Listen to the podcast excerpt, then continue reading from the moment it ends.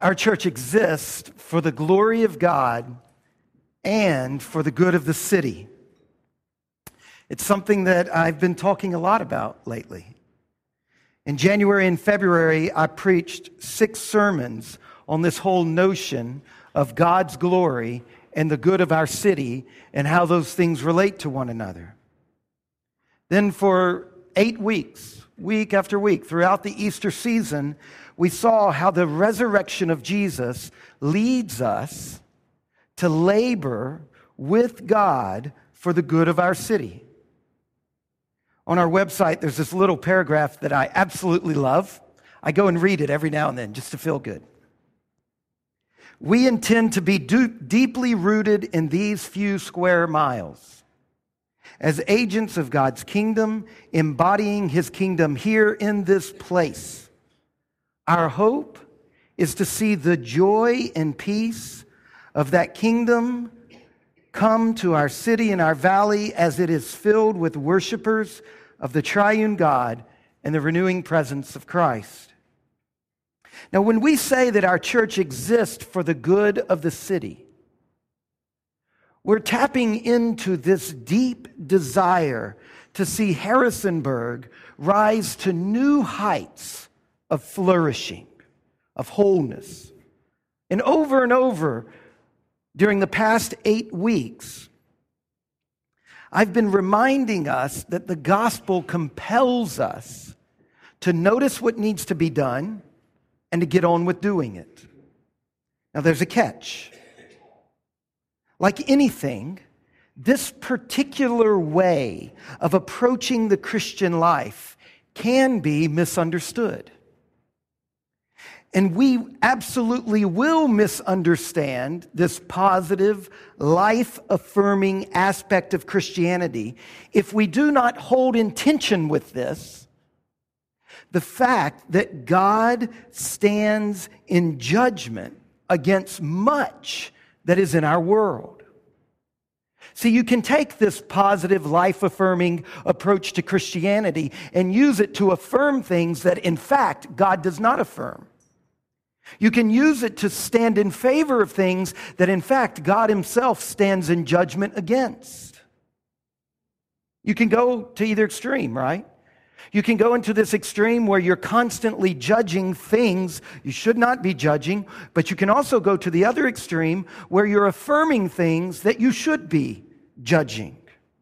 In the sermon last week, I began to open the door on this counterbalancing issue. We saw that when Jesus ascended into heaven, he poured out his, the gift of his spirit on his followers so that they would be witnesses to the truth of Jesus.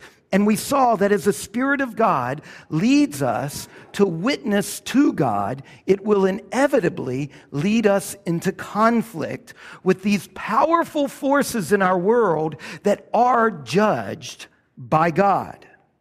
Now, if you have a Bible, turn to our gospel passage for this morning. The passage that I read just a few minutes ago, John chapter 16. John chapter 16. Now, these verses come in the midst of Jesus' last sermon to his followers. It's the final evening of his time with them before he's crucified. Let's start in the first four verses.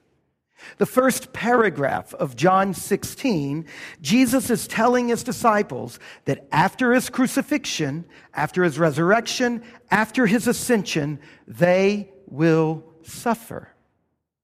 He's being very clear about this. Because they are Christians, they will experience hostility and persecution. Because of their witness to the truth of Jesus, they will experience persecution rejection, and hatred. So, on the last night, you can see Jesus. He's telling them this, he's warning them of what they're about to go through. Now, that's a quick summary of the, of the essence of verses 1 to 4. There's a lot more going on there, but that's at the heart of it. Now, why does following Jesus lead to persecution? Why does following Jesus lead to suffering? Look at verse 5 the beginning of the second paragraph. But now I am going to him who sent me, and none of you ask, Where are you going? Jesus is disappointed. They're missing something critical. And this is going to make their suffering incomprehensible. But if they can grasp this, their suffering will suddenly be comprehensible. When you read the Gospels, the disciples are often confused about Jesus. So Jesus spends a lot of time in the Gospels trying to teach the disciples about himself, trying to break open their assumptions that are leading to their confusions. Have you ever been in a discussion with somebody and the thing that is in the way is a preconceived idea that they're forcing everything you say into? That's what Jesus is dealing with over and over with the disciples. He's trying to break open these assumptions about who God is and about how God works in the world. And one of their biggest preconceived ideas had to do with the Christ, the Messiah, had to do with Jesus. And in this odd little exchange, where Jesus, on the last night with his followers, expresses his disappointment in them, in this strange little thing, none of you is asking the right question. You constantly get the impression with the disciples, they ask the wrong questions at the wrong time. Here he says, finally, you should be asking this question, and you're not. And at the heart of this, we, we begin to get a sense of what makes being a Christian difficult for the world today. Jesus did not just arrive on the scene. And when he died, he didn't just get resuscitated and disappear. Where is Jesus? He is at the right hand of the Father. Jesus came from God and was about to return to God. We cannot understand Jesus unless we take into account that he himself did not regard his earthly life as sufficient for understanding who he is. That's what's going on here. If they cannot put Jesus in the context of his pre-existence and what he will be like after he rises from the dead, then they can't get Jesus. Jesus himself did not regard his earthly life as a sufficient lens for looking at him knowing and believing where Jesus came from, and even more, where he's going, this alone gives the disciples the optic that they need to see Jesus correctly. This is why we spent the last two weeks talking about Jesus' ascension and what's going on in that. And only if you hold that can you look at the Gospels correctly? It is a radical mistake to attempt to understand Jesus based on his earthly life alone. If you look at Jesus as a great teacher, as a remarkable human, as a martyr, you will fail to see him correctly. When you take Jesus out of his context, and what is his context? It's the ancient Middle East, yes, but it is also his pre existent state as the eternal Son of God and his, his ascension and enthronement at the right hand of God as the ruler of the world. When you take him out of this context, when you focus exclusively on the historical Jesus, then you cannot see him for who he is. You fail to see him correctly. Jesus was not a moralist teaching a high ideal of love. He was that, but he was not merely that. He is also the Redeemer, who, because he is God, in his living, dying, resurrection, and ascension, secures for us our salvation the redemption from our sins. Now, this is a minority position in the world today. This is an offensive position that every other God is an impostor. That there is only one God. He is Father, Son, and Spirit. And unless Jesus is saying, none of you guys want to know who I really am. Look, Jesus claims that. Now,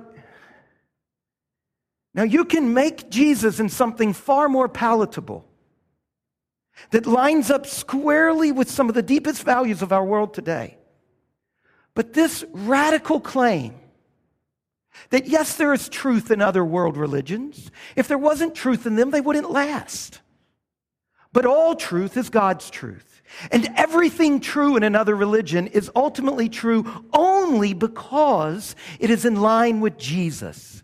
And to the extent that it is out of line with Jesus, every other religion is a deception. Now, that is a minority position. And witnessing to this truth, in our culture, after a long hiatus, for a long time in our society, that wouldn't get you any suffering. But the days are upon us where that position is no longer congruent with what our larger society values, and it will lead to suffering and persecution. Look at the first word of verse 7 Nevertheless, I tell you the truth. It is to your advantage that I go away, for if I do not go away, the Helper will not come to you, but if I go, I will send him to you. When it comes to being a Christian, suffering and persecution do not constitute the whole story. In the next eight verses, Jesus teaches his disciples that he will give them the tremendous resource of the Holy Spirit. And the Holy Spirit will do two things. First, in verses 7 through 11, the Holy Spirit will prosecute the world for being wrong. And then in verses 12 through 15, the Holy Spirit will teach the church what is the truth. Let's look at each of these in turn. First, verses 7 through 11. Now, this is a notoriously difficult passage of scripture to understand, but remember its context. Jesus is going away. And when he does, his followers will suffer pain and rejection and persecution all of the hostility, all of the misunderstandings, all of the suffering that has been imposed upon Jesus will no longer have Jesus there as a shield to absorb it. Now they will take the full force of that. His followers will experience all of the hostility that Jesus had been standing like a shield in front of them and taking. Now they will experience it, but they should take heart because Jesus will not leave them without a resource for this painful moment they're about to go through. In their suffering and persecution, they will have an advocate, the Holy Spirit.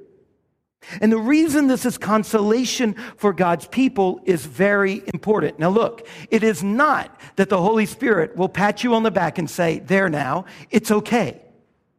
Sticks and stones may break your bones. You know, it's not that kind of consolation. Unfortunately, in our English translations, we're at a, mis- a disadvantage for understanding what the actual consolation is. Notice what Jesus calls the Spirit right in the middle of verse 7. I'm going to tell you, give you a hint now. He, the Spirit has two different names, one in verse 7 through 11 and one in verse 12 through 15. The Holy Spirit is called something right in the middle of verse 7. Now, in my English translation, it's the helper. Anybody have a different translation? Counselor, what else? Comforter.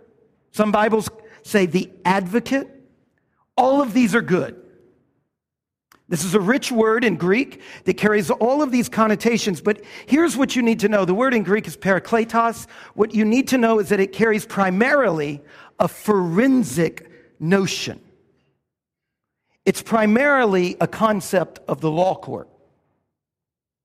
It comes out of the legal system. A major role for a parakletos in that day is it's one called alongside to help out in a law court. A counselor in that sense. right? In the sense, counselor approached the bench. Right? A counselor in the sense that Scott and Aaron and Bob are counselors, a legal counsel, an advocate in a legal sense.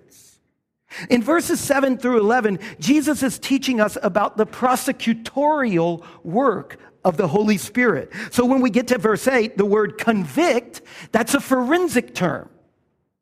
It's not convict as in you feel convicted about what you've done. It's convict as in what Aaron and Scott hear in court. It's convict as in guilty. Convict as in pass a sentence. Verse 8 isn't about your conscience. No, it's about what happens legally and objectively. When he comes, he will convict the world concerning sin and righteousness and judgment. It has nothing to do with whether the world agrees with it or not. That's an important thing. It has nothing to do with if the person agrees with the sentence that's been passed on them or not. The Spirit will convict the world of three things. The Spirit, the Parakletos, convicts the world of its guilt on three counts on its sin, on righteousness, and on judgment. And then in verse 9, he opens up what he means by the conviction on the issue of sin. In verse 10, he opens up what he means by a conviction on the issue of righteousness. In verse 11, he opens up what he means by a conviction on the issue of judgment. Verse 9, concerning sin, because they do not believe in me. Jesus is saying that the Holy Spirit convicts, He judges, He condemns the world on the issue of sin. Look, right now, if I asked us to get the back of our worship guide and to make a list of the wrongs and evils in this world, we can all make quite a list. And most likely, most of the items on most of the lists in the room would be right. Those are wrong things. We have a sense of what evil is. But in John 16, verse 9, Jesus shows us that our list of evil would probably not go deep enough because it's not centered on Jesus. Jesus says that the root wrong, the fundamental evil in this world is the refusal to believe in Jesus. This religious fact is the deepest moral wrong in our world. Throughout John's gospel, failure to believe is the primary characteristic of sin, and it is the primary grounds for justification. You know this, John 3:16. For God so loved the world that he sent his only begotten son that whosoever believes in him should not perish but have everlasting life. Belief is a primary. Now, this is very uncomfortable for us, right? I mean, we are very uncomfortable thinking that a belief can earn us eternal judgment, that people will be condemned based on belief. But Jesus is saying here, now whether you agree with that or not, let's have integrity to take the, the literature for what it is. He is saying that the world stands convicted of sin because at its essence, if it does not believe in Jesus, it is guilty of the most heinous sin. Why? Why is a failure to believe in Jesus heinous? Why is it wicked? Why is it worthy of condemnation because Jesus is the fundamental structure of reality. Because but not believing in Jesus is refusing to submit to the essence of reality. Refusing to believe in Him, to place Him at the center of your life as the most fundamental aspect of your life is the greatest possible wrong you can commit. When it comes to defining what is wrong, what is sin, Jesus is the key. It is sin when we have an area of our life where we refuse to recognize that Jesus really is the source, the ground, the sovereign Lord of that area. The most profound wrong in the world is the failure to trust that Jesus is who he says he is. And on this count, there are many for whom the supremest court has passed the verdict guilty, whether they believe it or not. Verse 10 concerning righteousness. Because I go to the Father and you will see me no longer.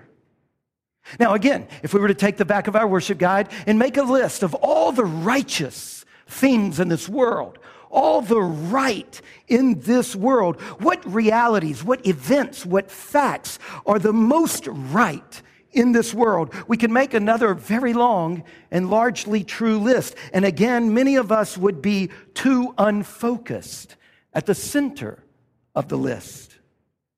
Jesus' career is the single most right thing that ever happened in world history. It is the life and ministry of Jesus that is the most true, the most right in the world. The reality of Jesus, the event of his life and ministry, the fact of Jesus is the single greatest reality. It is the single greatest event. It is the fact of integrity in all of history. I am going to the Father. This is Jesus' shorthand for paraphrasing, paraphrasing his whole career. That's what, I, that's what I've spent the last two weeks preaching on. That's why when we miss the ascension, we, we are in danger of missing so much of Christianity. That's why for the last two weeks I've been unpacking the ascension. It's a triumphal entry of Jesus, the warrior, into the presence of the Father, where he is then enthroned at the right hand of the Father as the only true King of the Lord, of the whole world. And Jesus sums up all of that reality by saying, I'm going to convict the world of righteousness because I go to the Father, and you will see me no longer. Over the last two weeks, we've been looking into that. When Jesus arrives in heaven at the end of his ascension, we looked at how in Daniel 7, we are told that when the Son of Man arrives in the throne room of God and is given the right hand of the Father, that it is the Father's declaration everything that one said was right. That that one, Jesus the Christ, is the righteous one. And get this, all of his followers share in that verdict. They are justified. Follow Jesus in faith, and you get his verdict of righteousness in your life. You are declared righteous. You are forgiven. You are made right. And for those who do not put their faith in Jesus, they stand under the sentence of guilty. Verse 11, concerning judgment, because the ruler of this world is judged. In his life, death, resurrection, ascension, Jesus defeated, judged, and condemned the quote, ruler of this world. The dark power that has kept humans and the world enslaved has been condemned. Jesus has broken that power, death itself. The primary weapon of the tyrant is beaten. All too often, for us, it looks like evil and darkness is the greatest power in the world. Some of you who are Pollyanna, happy go lucky um, optimists, you don't realize this. But there are places in this world where all the things I'm saying about Jesus being king and darkness being broken, it sometimes doesn't look that way. From the cross, through the Holocaust, to contemporary violence and corruption and sleaze. But what Jesus is saying is that the victory has been won. Jesus Christ is risen and reigns, and all appearances to the contrary, notwithstanding. The big trial between right and wrong, justice and injustice, sin and righteousness was held on a big weekend. The weekend of Jesus' crucifixion and resurrection. And when that trial was finished, evil was convicted, condemned. The sentence was passed. And for those who do not put their faith in Jesus, it is a teaching of Scripture that they are in bondage to Satan and therefore they are condemned because their ruler has been judged. They fall under the same judgment. As prosecuting counsel, the Parakletos, the Holy Spirit, condemns all those who do not put their faith in Christ. Now, many of us don't like this kind of talk. It's very uncomfortable. We're accustomed to distancing ourselves from raving fundamentalists. We're unaccustomed to talking about guilt conviction, condemnation, judgment. Those words are negative words in our society. Many of us have heard the shrill harangues of the fundamentalist, and we know it's not right. And our culture has a different set of values. Our culture puts a premium on affirmation and tolerance and the profound sanctity of people. So, this aspect of Christianity that I focused on throughout January and throughout Easter, this life affirming, this positive aspect of Christianity, we like that. We want our friends who don't believe in Christianity to hear that kind of talk. We want them to know that Christianity is affirming. That it's not a group of rabid screamers and yellers. But we will misunderstand the positive, life affirming aspect of Christianity if we do not recognize that God does indeed stand in judgment against much that is in the world. So we have the deep doctrine of the Holy Spirit. In this in John 16, there's more concentrated teaching on the Holy Spirit than any other place in the Bible. And it starts off with talking about the Spirit's role in the world, not in the church. The only place in all of the Bible where it talks about the Spirit's work outside of the church toward the world. And here we see that the Spirit is not about signs and wonders and miracles. Now, that stuff is all true. That stuff happens and it's important, but it's another part of the story. It's not this part of the story. In this passage, the Holy Spirit points to Jesus as the center of reality against which all innocence and guilt is measured. The Holy Spirit condemns the world on its most fundamental ideas what is right, what is wrong, and what is just. Now, how does the Spirit do this incredible prosecution? How does the Spirit actually achieve prosecution? Well, the short answer is the Spirit does this by working in the church and through the church. Go back to verse 7. Nevertheless, I tell you the truth. It is to your advantage that I go away, for if I do not go away, the Helper will not come to you. But if I go, I will send him to you. Earlier in chapter 14, I think it's verse 26, Jesus says the world cannot receive the Spirit. Here he says the church receives the Spirit. The Spirit does not carry out its work independently of the church. This is what gets us in trouble. This is what leads us into the hot water. The Spirit's not out there doing it and we're hiding behind some shield of niceness somewhere like, oh, God does that stuff, but I don't, I don't have to condemn. I don't have to judge. I get to only affirm. No, the Spirit comes to us. It's through us that this prosecutorial work of the Spirit occurs. The Spirit does not carry out his work independently of the church. It will take place primarily through what? Get this, the witness of the church. That's what we saw last week. What happens when the Spirit comes on the people of God? They witness. How do we witness? Three legged stool, our words, our behavior, and our life together. It is through those three things that we bear witness to the world. And as we do that, the Spirit prosecutes. The Spirit's witness is primarily mediated through the church. Look at the end of verse 7 and verse 8. I will send him to you, and when he comes, he will convict the world concerning sin, righteousness, and judgment. What if he had just left out that line? I will send him to you. I will send him, and when he comes, he will. No, do you get the importance of the middle phrase? I will send him to you, and when he gets to you, he's going to do something in you and through you. This incredible work of the Spirit in the world is accomplished through the witness of the church. And since this is the case, we suffer. Because the Spirit doesn't have a face except for the church. All of the hostility against the Spirit comes against us.